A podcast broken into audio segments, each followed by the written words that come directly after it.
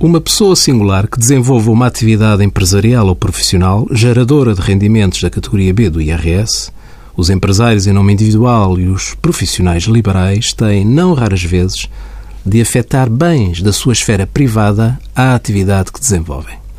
Esta situação é muito comum e normal no que se refere a viaturas, equipamentos, mas também em relação a bens imóveis. A afetação de bens da esfera privada à esfera empresarial do empresário em nome individual ou do profissional liberal é, para efeitos fiscais, efetuada ao valor de mercado à data da afetação, devendo ser registado por esse mesmo valor. Inversamente, quando bens afetos à atividade são transferidos para a esfera privada do contribuinte, esta transferência é igualmente efetuada ao valor de mercado.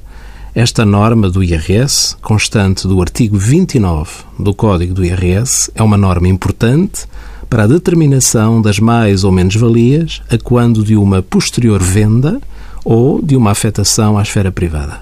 Envie as suas dúvidas para conselhofiscal.tsf.occ.pt.